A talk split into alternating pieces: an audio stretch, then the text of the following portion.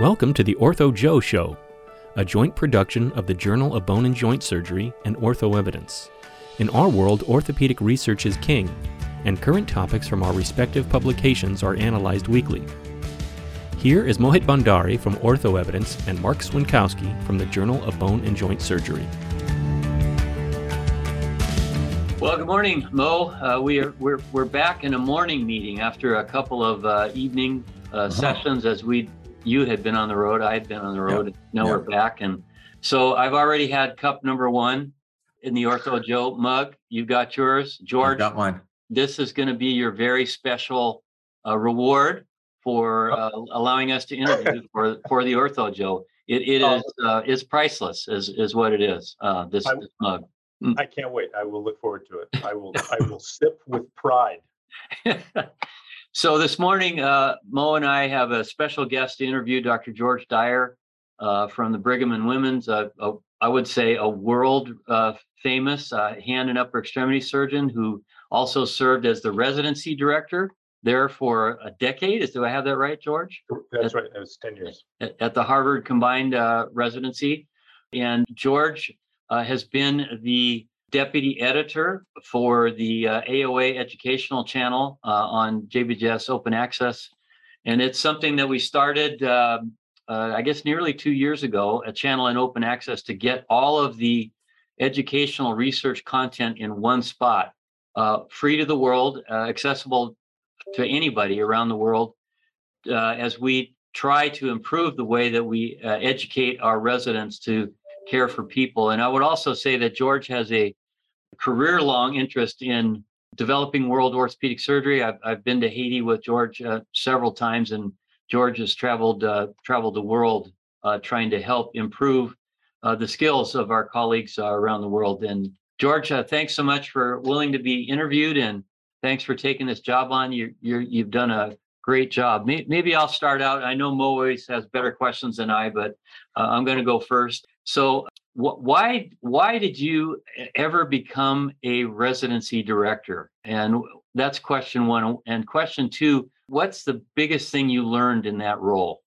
so i could give you the joke answer you know because people like to be sort of all aw shucks and, and and humble and also pretend to whine about the job of being a program director because it's of course it's not all roses no, um, indeed yeah, there's yeah, there's plenty there's plenty of thorns. Um, but it was it was really a unique and wonderful opportunity, and I just felt really fortunate to to have gotten it at a at a fairly young stage in my career. Actually, um, I was only in my mid 40s when I started to do that, and and at at Harvard anyway, the residency director has mostly been sort of a swan song job. So my my predecessors were just these towering figures, uh, Jim Herndon and Dempsey Springfield and Henry Mankin, and uh, those were my three direct immediate predecessors. So it was it was really quite an honor to be to be asked to do that job, and I just tried to bring some some different energy to it. Um, the energy not of a very senior person, but of somebody a little more junior. Um, mm-hmm. This is a time when residency education is very much in transition mm. and what is required of residents is has changed a lot over my relatively short career in 15 years. It's changed a great deal. Educational methods have changed and i think it's just been a it's been a joy to be in the middle of all of that. And so when i had the chance i jumped at it. Right. And the second question what what's the biggest the biggest thing you learned in the in the role two things one is really about the about the job and about education. The other is about myself, if I may.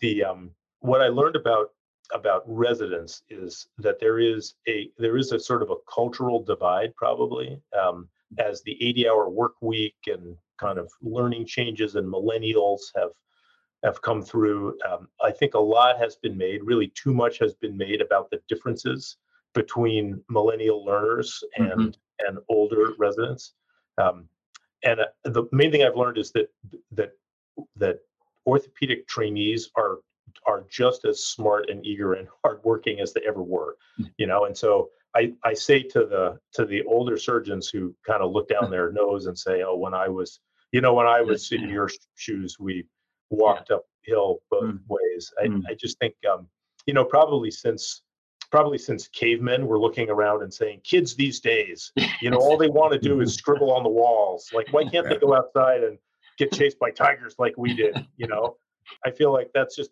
part of a human human condition is that you think you had it harder than those who came who are coming along behind you. Yeah. So that's one thing I've learned, and I just I I just want to repeat that message really of a confidence in today's learners for mm. their work ethic and their yeah. eagerness to be great. What I learned about myself is that um, the job of of running a big complicated residency is just is just harder than you'd think. Mm. Um, not a it's not a big surprise, but um, the the the number of of of little problems and big problems that you face are are just more than you'd imagine but the little joys of it are more than you expect and so it's been it's been it was a nice run and ha- happy to leave on a pretty high note after 10 years and move on to the next adventure so george there's about well there's many things you've said that already like sort of resonate with me uh, tremendously on a personal note but you no, the thing that um, I have been particularly uh, also uh, in, interested and invested in is, you know, the concept of residency training 10, 15 years ago versus now. There is definitely safeguards put in place for resident well-being, resident mental health. You know, certainly yeah. the last two years has certainly changed a lot for all of us and made us think on, on a big level. My younger self used to always tell, you know, our trainees, and I'd have graduate students, and I'd always say, you know, you know, we have to go big or go home. We've got to, you know, used to use that strategy all the time. You know, you've got to think big. You've got to, you got to put in the time, and nothing happens without the hard work. And not just, and, and I remember one particular trainee coming to me and said, saying, and he said you know, we are pretty familiar with her. He says, you know, Mo, when you keep telling our residents to go big or go home, you grossly underestimate our desire to go home. And that's it.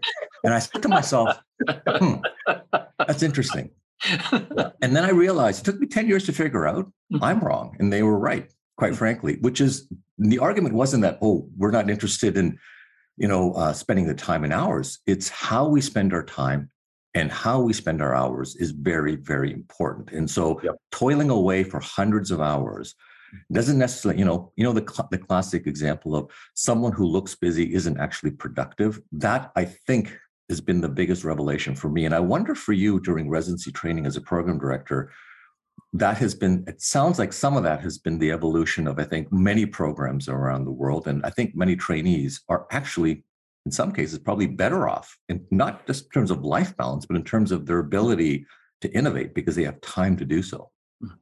I hope that's true. I, I love that idea. Mm-hmm.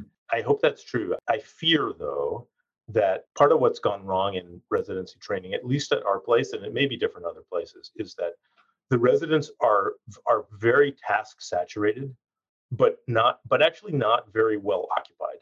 They're like they, they're busy, but they're not challenged. And a lot of what yeah. they do is just sort of, you know, they're they're feeding databases and they're completing things in EMRs and they're they're calling to coordinate care for patients after. Yeah routine discharges and I mean all this is work that somebody has to do.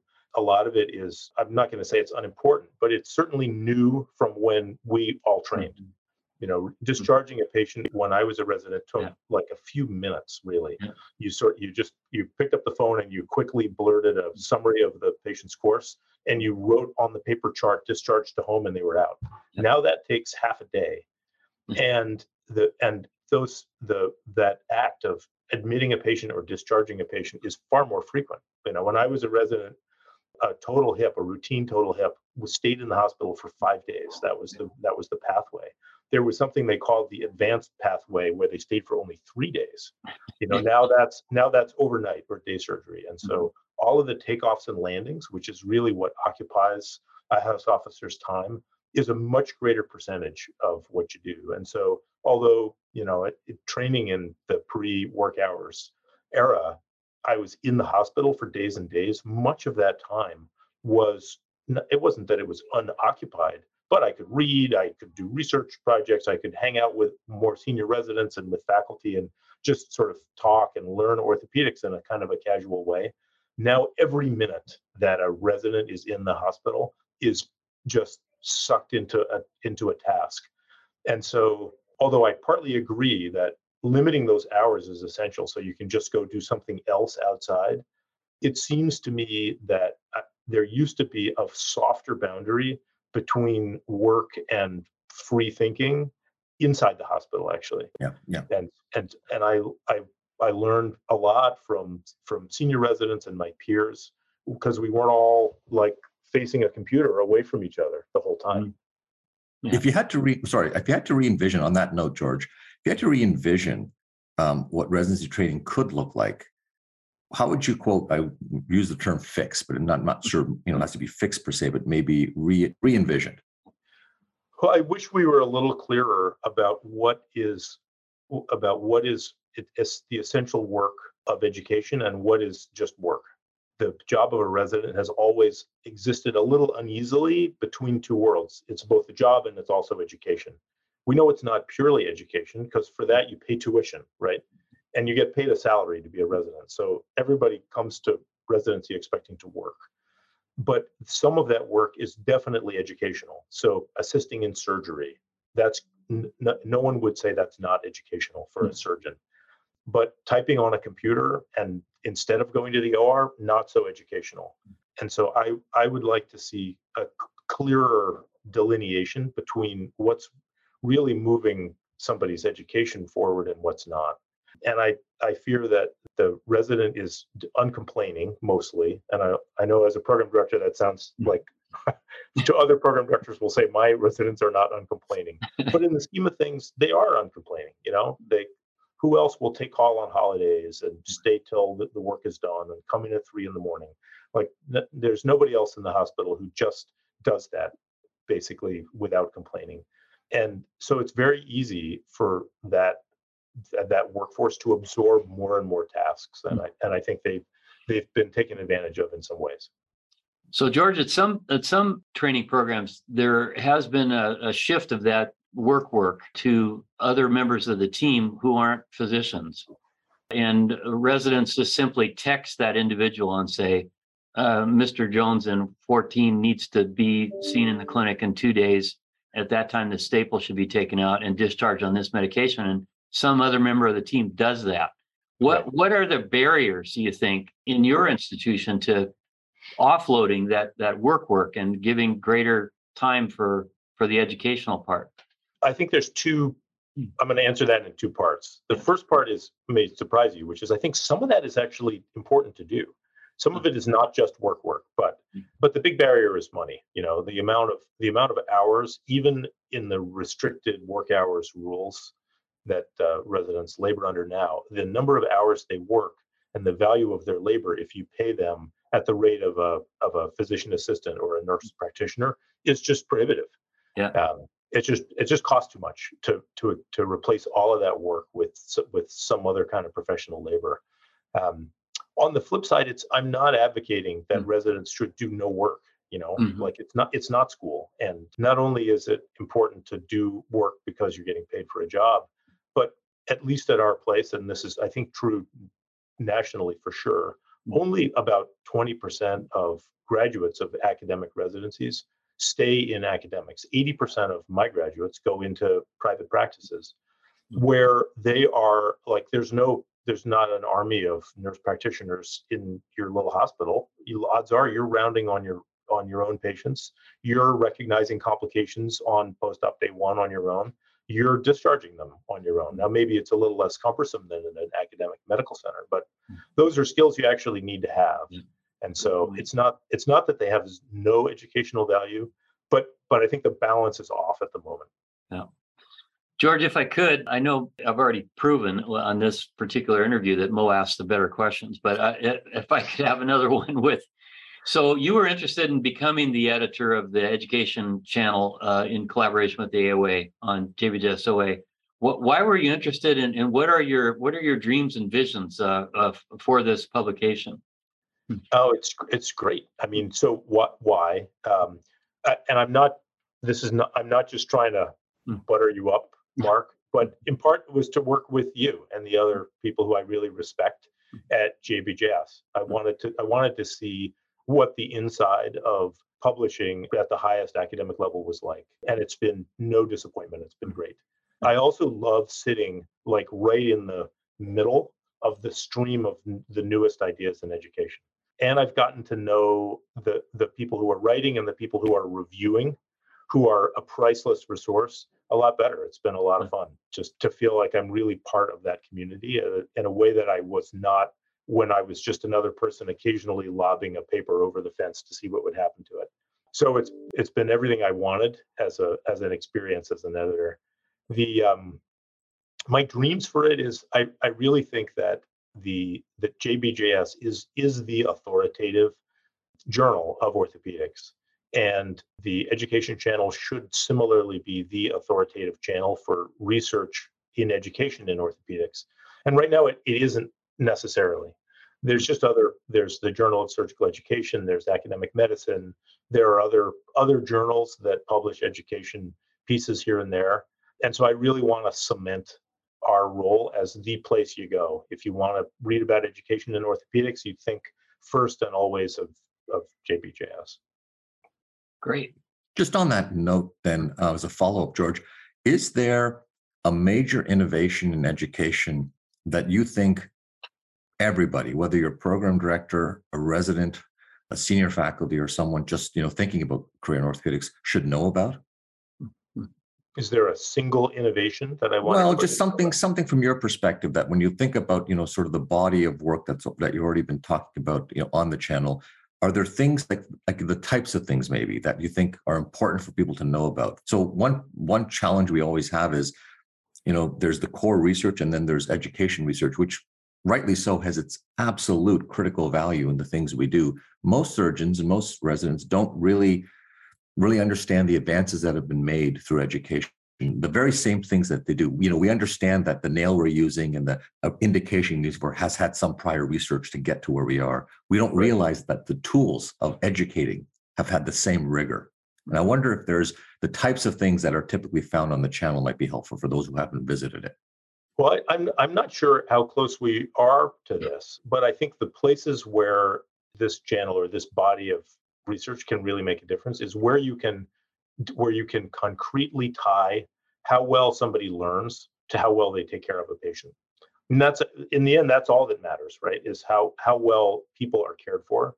And it stands to reason that people who are educated better would become better surgeons and therefore have better outcomes but it's it's really hard to trace that and so every time i review a paper that's kind of the, what i'm looking for is how do i how do i show and how do we know that teaching better makes people do better clinically thanks what's your current view of, of the future of, of simulation uh, george that this is a really important part of the the work that's published but where do you think we're headed with simulation well, I think simulation is, first of all, it's not new, right? We've done, we've simulated and practiced forever. Like the, I'm sure the cavemen, you know, like, pr- like pretended to throw spears at the woolly mammoths, right? Mm-hmm. Before they went outside and did it for real. So I'm sure, so simulation is not a new idea. Hmm. Um, and the idea that you would be, um, you'd be explicit in replacing a human being at risk with some simulation so that new, the newest learners can practice is is obvious. What, what worries me a little bit about the simulation trend is that in with all the other pressures, financial pressures and productivity pressures that are on more senior surgeons, that they they it seems like some are hoping to outsource education uh, to a machine and a simulator somewhere else elsewhere. I don't want I don't want to have to do this and look it's awesome. All I hmm. have to do is buy this machine, and then I just don't have to. I don't have to deal with these novices in my OR space.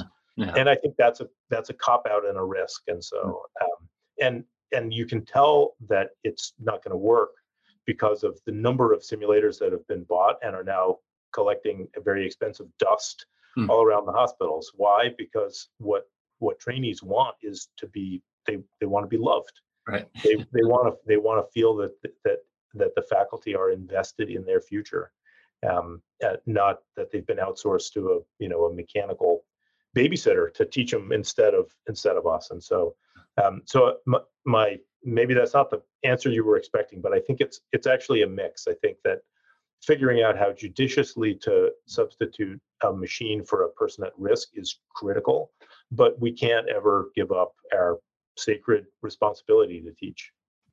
I think that's really a, a very valuable warning to the orthopedic community. Mo, you got the last question?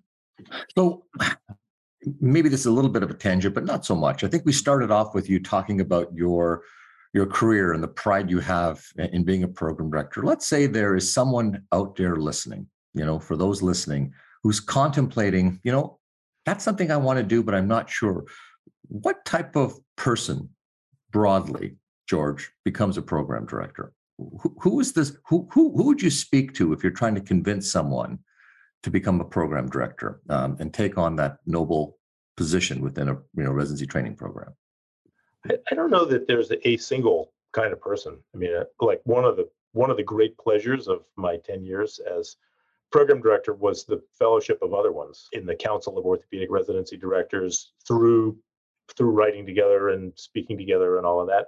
And and of course they run a wide spectrum of people, you know, personalities and types. And so I don't know that there's a single type. What I think they all share, and this is going to sound obvious, I hope, is just a, a an overwhelming interest in educating younger people.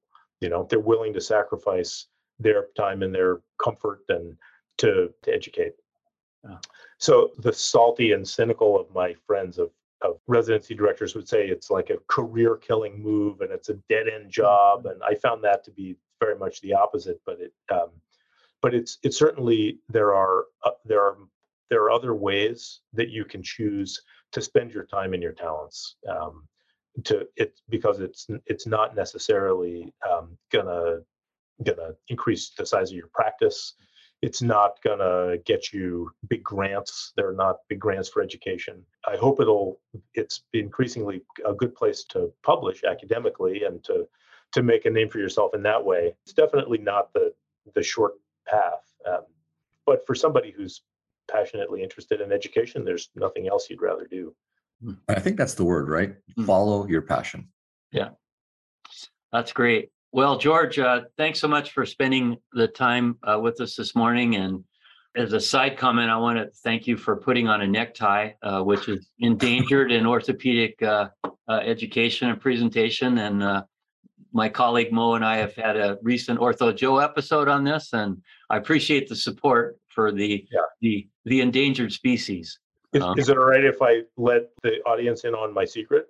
Oh. Yes, please do. For my sake, for my sake, George, please tell the audience. Please right, tell the audience. So the, so the, secret here is, uh, I know, I, I, know this is not usually like an undressing sort of a show. Oh, thank you. Oh. I want to show you. All right, you ready? Look at this. Now we're talking. Came out of clinic. Now we're talking.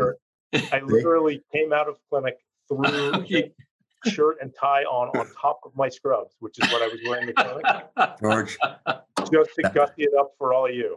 That is the this single is, most. This is my real uniform of, of on any sort of meet. That's the single most honest moment on ortho on the ortho Joe. Single most honest moment. I yeah, I have to agree. I have to having, agree. Having a, a guest undress on on camera. Love it. it I, I hope it never happens again.